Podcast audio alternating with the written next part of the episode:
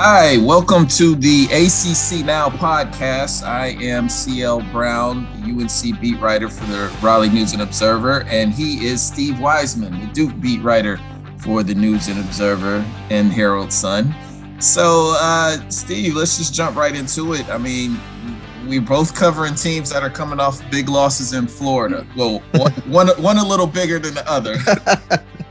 they both count the same in the standings, right? exactly. Whether it's one or 28 points. Oof. But, um, and and ironically, it moved Miami and Florida State to one and two in the ACC standings, which I don't think anybody really saw that coming at this point in the season so far.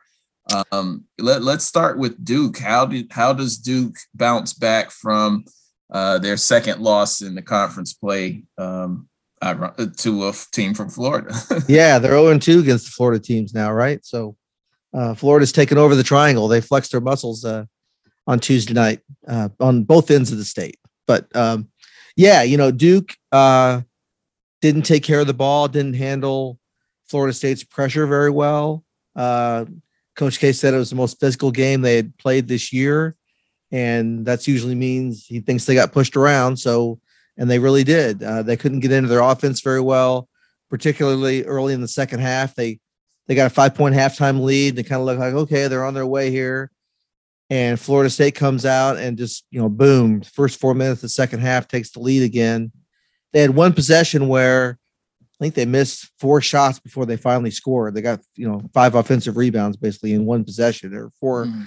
So that kind of stuff was going on, right? And um, uh, so it was a you know kind of a dose of reality there a little bit. I mean, Duke uh, turned the ball over a lot when they lost to Miami. They had 17. They had 15 against Florida State. Again, you know, just not being comfortable in their offense. And uh, both times, Miami and Florida State have veteran guards, and those kind of type of teams have been able to to do pretty well against Duke this year um, uh, in those two situations, anyway.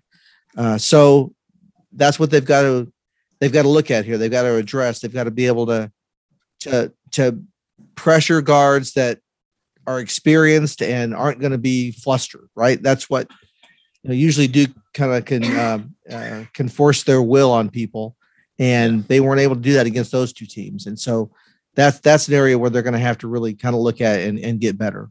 You know, it's funny. I kind of feel like there are similarities between Duke and Carolina's losses. Um, you mentioned the turnovers against Miami, uh, and Carolina's done a, a, pretty decent job this year about you know handling the ball um, much better than they were last year in terms of turnover their turnover rate. But uh, they had they they gave up 30 points off turnovers. They're out for 30 to 5 on points off turnovers. That's that's basically the game right there. You know, um, yeah. If if that was more a more reasonable number, then they probably would have been right in there.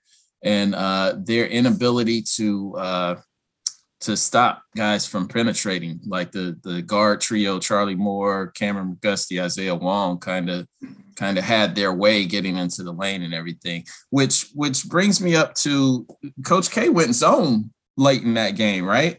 Uh, he did. Yep. State and that's something that we haven't seen North Carolina do yet. And I, I asked Hubert Davis about that because it would seem, you know, with the problems that they have allowing dribble penetration, which was the the worst two games were Tennessee and Kentucky, and, and both of those teams scored 54 points in the paint.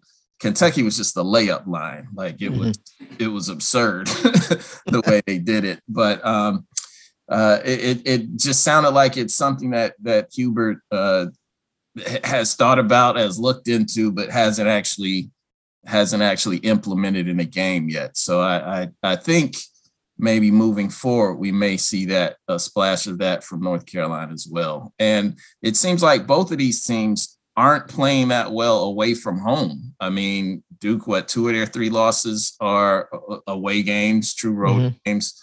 Uh, Carolina's last two road games they've lost. They won at Georgia Tech and at um, at Boston College and College of Charleston. They they have one on the road, but when it's a team that's a little bit better than those other three teams that I mentioned. They they've had their problems. So and and you know they're facing another formidable game on Saturday at Wake Forest. uh, they could very easily lose that game. Wake Forest is on on the uptick in the ACC. So, um, and Wake is the one place where Duke has won on the road. Um, oh yeah, and they yeah. they won without Coach K. That was the game he was sick and not on the trip. So this farewell tour through the ACC, uh, he's lost. Well, he lost the Florida State game. He lost at Ohio State. That was the other loss they had. That wasn't ACC play, but yeah. But they're 0 and 2 with K in the building on the road on the you know in a true road environment. So whatever that whatever that means. yeah, it, it, it I feel like there is there is something to be said with you know still. I mean, Carolina doesn't have a young team. I'm not trying to make an excuse like that, but you know you're you're talking about two guards, sophomore guards, and R.J. Davis and Caleb Love who didn't really play in front of crowds last year. So this is their first taste of, of road games. But the funny thing is, when they played at Notre Dame, the students were on break still um, from the holidays. It, it, there there was a sizable number of Carolina fans in the crowd. It wasn't it wasn't a great you know atmosphere. And the same thing at Miami. Like I was kind of shocked at the amount of people that didn't come to that game. And and again, there was a sizable amount of Carolina blue in the stands, and it, it wasn't that typical hostile environment, but it is still a foreign environment that they just didn't, for whatever reason, didn't come out and play well in. So I think it'll be the same thing on Saturday at Wake Forest in terms of uh, well, actually, I think Wake Forest will have a better crowd than than their previous uh, you know road games. Uh, yeah, I I, I can concur about that. I mean, their their crowd for Duke was was electric, and you know, it's been a few years since I've seen that building like that. I know Luke yeah. and I mentioned it before in some other podcasts and our writing, but it's nice to see Steve Forbes get that place going again, right? I mean, tie dye nation and all that stuff. I mean, there were a lot of students at that game against Duke. They using only the, the lower deck, they went into the upper deck as well. And I would imagine we'll see the same thing for Carolina, although Carolina will travel pretty well to that game too. There'll be some some light blue in the crowd, but uh, it'll it'll be a great environment. It's it's it's good for the ACC. It's good for the ACC that that Wake and, and other places like that uh, have those kind of environments again, uh, and, yeah. and, can make that happen. Yeah, and just to throw this in there before we switch gears, um, NC State they lost another tough one to Virginia Tech at at home. Um, they're sitting at two and six in the league right now. Uh, just fell one game under 500 overall at nine and 10, and they have Virginia coming to PNC on Saturday. Um, what what is your take on like I I do like the fight that it seems like this team continues to have. I mean, they're not getting beat by 28 points and and not seeming to compete in games. Like they they are giving what they have, but I just feel like they're so limited and their margin of error is so thin. Uh, and then they lose another player in, in Ernest Ross, um, you know, to an injury, a freshman uh, in their front court. So it's it's like it's, it's slim pickings over there for Kevin Keatts right now. What what's your kind of take on where NC State is right now? Yeah, I mean they've got you know Seabron's an All ACC type player, right? Terquavion Smith's one of the better freshmen uh, in the league. They've got a couple of guys that can do some things. Uh, but boy, they, you know, when they lost Manny Bates early, that just really changed the whole trajectory of that team. And um, any chance they had to try to move up in the ACC pecking order and get up there closer to, you know, the middle seven, eight, you know, sixth, sixth place maybe in the conference, uh, fell apart then. They just don't have enough horses to do that. But but like you said, you mentioned their fight. I mean, when they played Duke on that Saturday afternoon uh, last week, um, you know, they were close to getting run out of the building early in the second half. They got up to 19 point lead, you know, and crazies are going nuts like they always do. It's like 15 minutes to go, and you're like, okay, this game's over, you know, and it's going to end up being a 30 point game. Well, they got it back down to single digits, you know, and uh, for a while there, they end up losing, you know, by 15. But, but again, they just, uh, you know, Keatts is doing good things there with them. I mean, uh, the Bates injury is nothing you can do about it. That's how it is. But um, uh, you know, I feel bad for him because he he um, he kind of has a um, a mentality over there. I mean, they're they're tough minded. They really are. And I know there's no moral victories. Nobody wants that. That's not going to keep us, you know, get new contracts for them or anything. But but the way they're handling this situation in this circumstance, uh, is, is commendable, and and they're they're playing hard. The kids aren't aren't quitting. They're they are not quitting. I don't, anybody who says they're quitting is wrong. I can tell you if I'm watching them play in person. Yeah. And I, I just like I like Seabron as a player. I like Smith. Um, you know, Jericole Hellems can do some things. He's not to their level, but he's a good kind of a role player. Um, but they're, you know, they're gonna have a hard time, you know, ending up with a winning record in the conference. I mean, just because they're already off to this kind of the slow start. But what they did against Virginia Tech shows you what they're capable of, right? I mean, yeah. they went up there uh, on the road, they lost at home there tonight, but uh, and just kind of blew them out, blew them out of their own building. So uh, it's there at times. They just don't have enough to to bring it every night.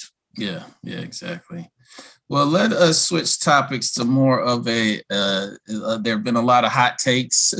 There's certainly been coaches uh, who are plugging their own players, but the ACC Player of the Year race. Um, to me, I, I, I think it come it's going to come down to five players as of right now, um, and depending on how everything else shakes out. But if you had to vote right now, who would your ACC Player of the Year be? Well, at the at the risk of sounding like you know it's the the guy I see play every night, but Banchero uh, just does so many things. I mean, yeah. every night it seems like he's on the verge of a triple double, and he did it the other night against Florida State. You know, it was over twenty points, twelve rebounds, seven assists, or eight, seven assists, I guess it was. Um, and uh, I think as this year goes on, he's gonna they're going to rely on him even more. I mean, they better is is if they're going to win and win games like they lost against Florida State, where you know right down at the end of the game, it wasn't he didn't have the ball in his hands. It was Wendell Moore, right? I mean, yeah. that's probably not what you really want. and Coach K, you know, defended Wendell and said he did the right thing. He took the ball, he went to the basket.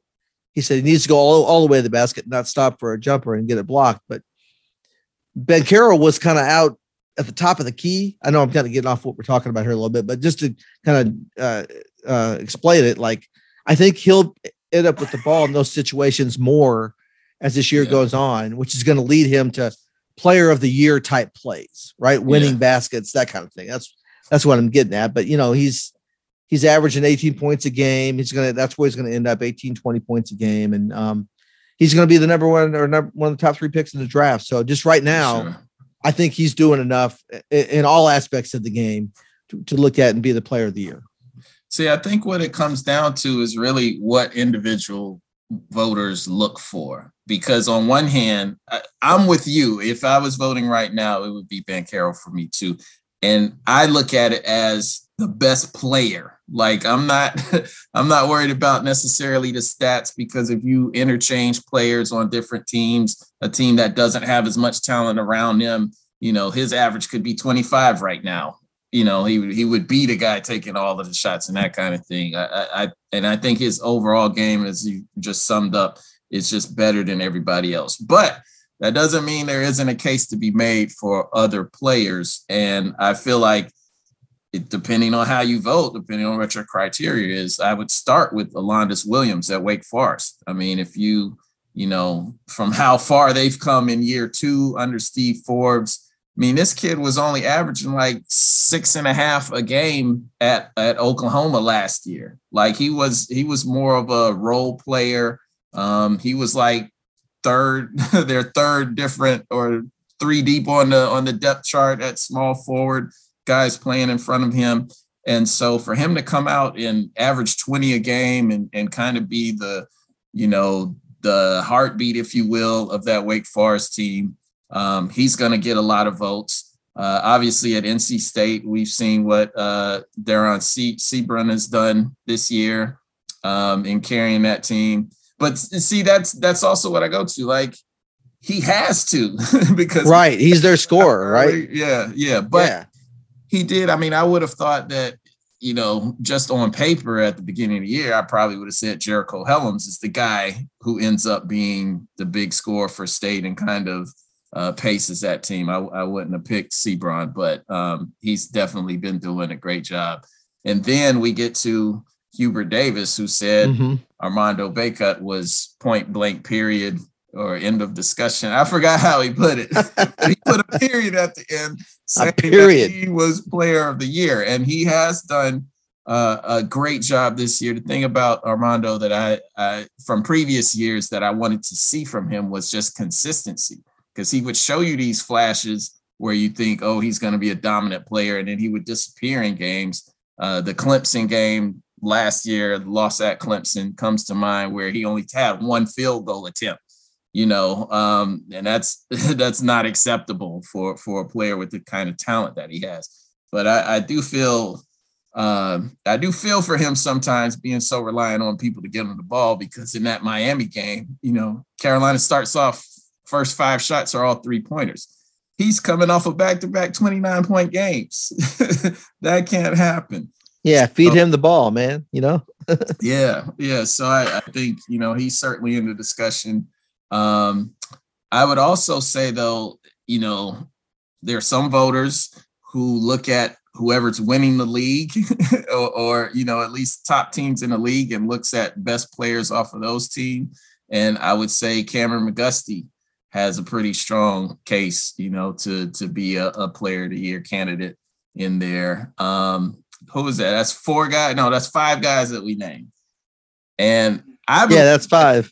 yeah, I, I, believe that's it. Like, I don't, I don't really know that anyone else will uh, I mean, maybe uh, Keve Aluma, Virginia Tech would, would garner some votes, but um, I don't see anybody outside of those five that I named being being a real candidate. Yeah, you know, Aluma is going to be hurt by the fact that the Hokies aren't aren't playing very well, right? So yeah, um, that. But I, I'm with you. I at the t- start of the year, he's you look at it, he's one of the better players in the league, and he'd be a ca- uh, candidate for sure.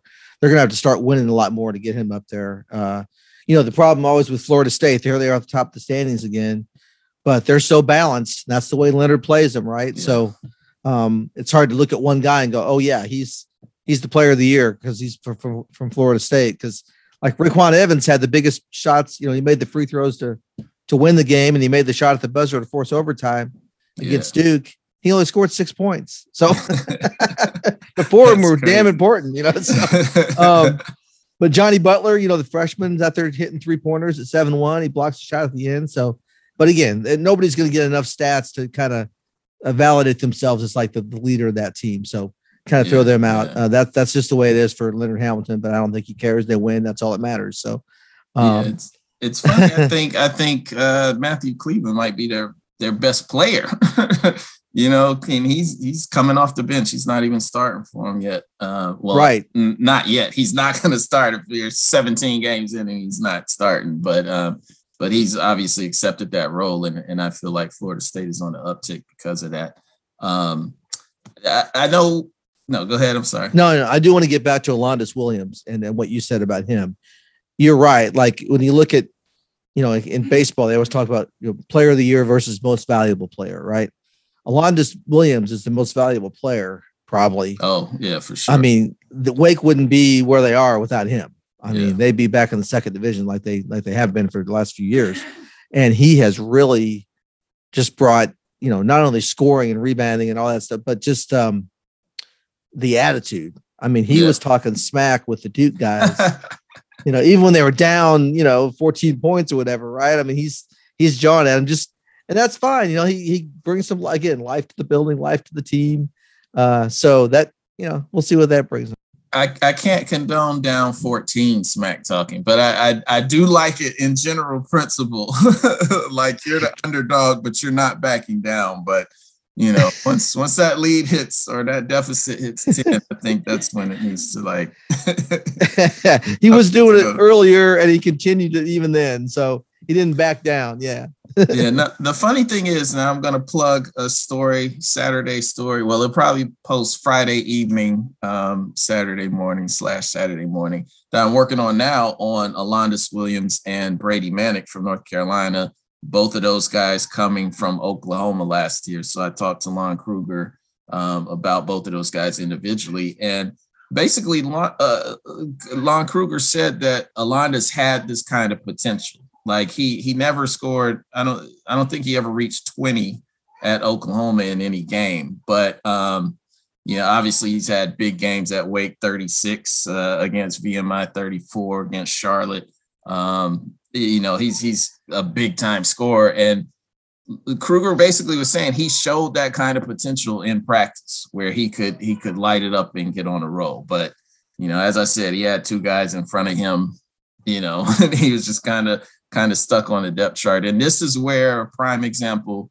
I know the transfer portal takes a lot of heat, but this is an example of it it being a good situation for him to leave and and blossom in a different situation. But it, uh, if Lon Kruger never retires, who knows? He's probably still there at Oklahoma doing this.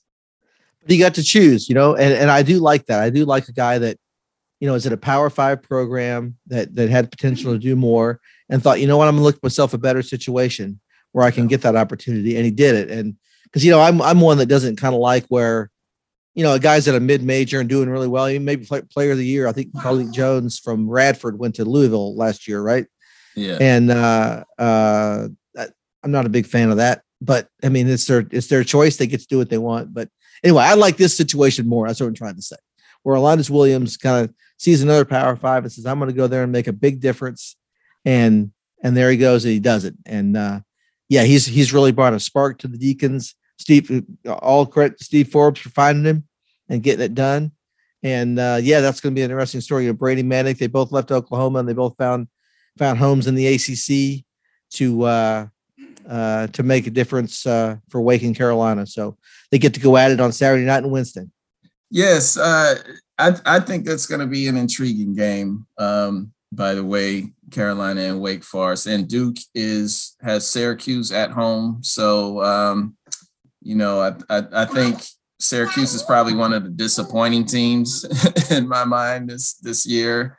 Um, actually, one of the names one of the names is Buddy Boeheim, Buddy Boeheim, who I think could have been in that player of the year conversation if Syracuse was having a better season. Because, you know, to me, he's clearly the engine for for you know whatever what all they do offensively there.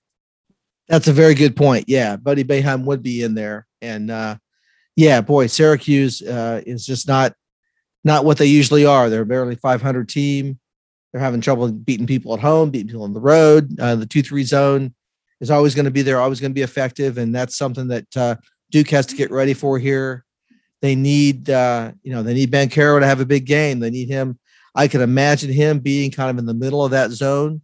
Everybody likes to always, uh, always have a, you know, a player in the middle of the zone that can, you know, get the ball, you know, distribute it or shoot it. Banchero seems perfect for that role against the two three. So I would think you'll see him in there. That'll be his opportunity. And you know, Mark Williams had a big game against Syracuse last year, uh, down down in the paint, down the post. Uh, so there could be opportunities there for some, uh, you know, big to big passing, right? Post to post, you can get Banchero and Williams going again, and uh, uh, that would be something I, I know Duke's going to want to do, try to bounce back from that loss to Florida State and get going here because um, after they lost to Miami at home, you know, there was a big team meeting about, hey, this is Cameron Indoor Stadium. It's Coach K's last year.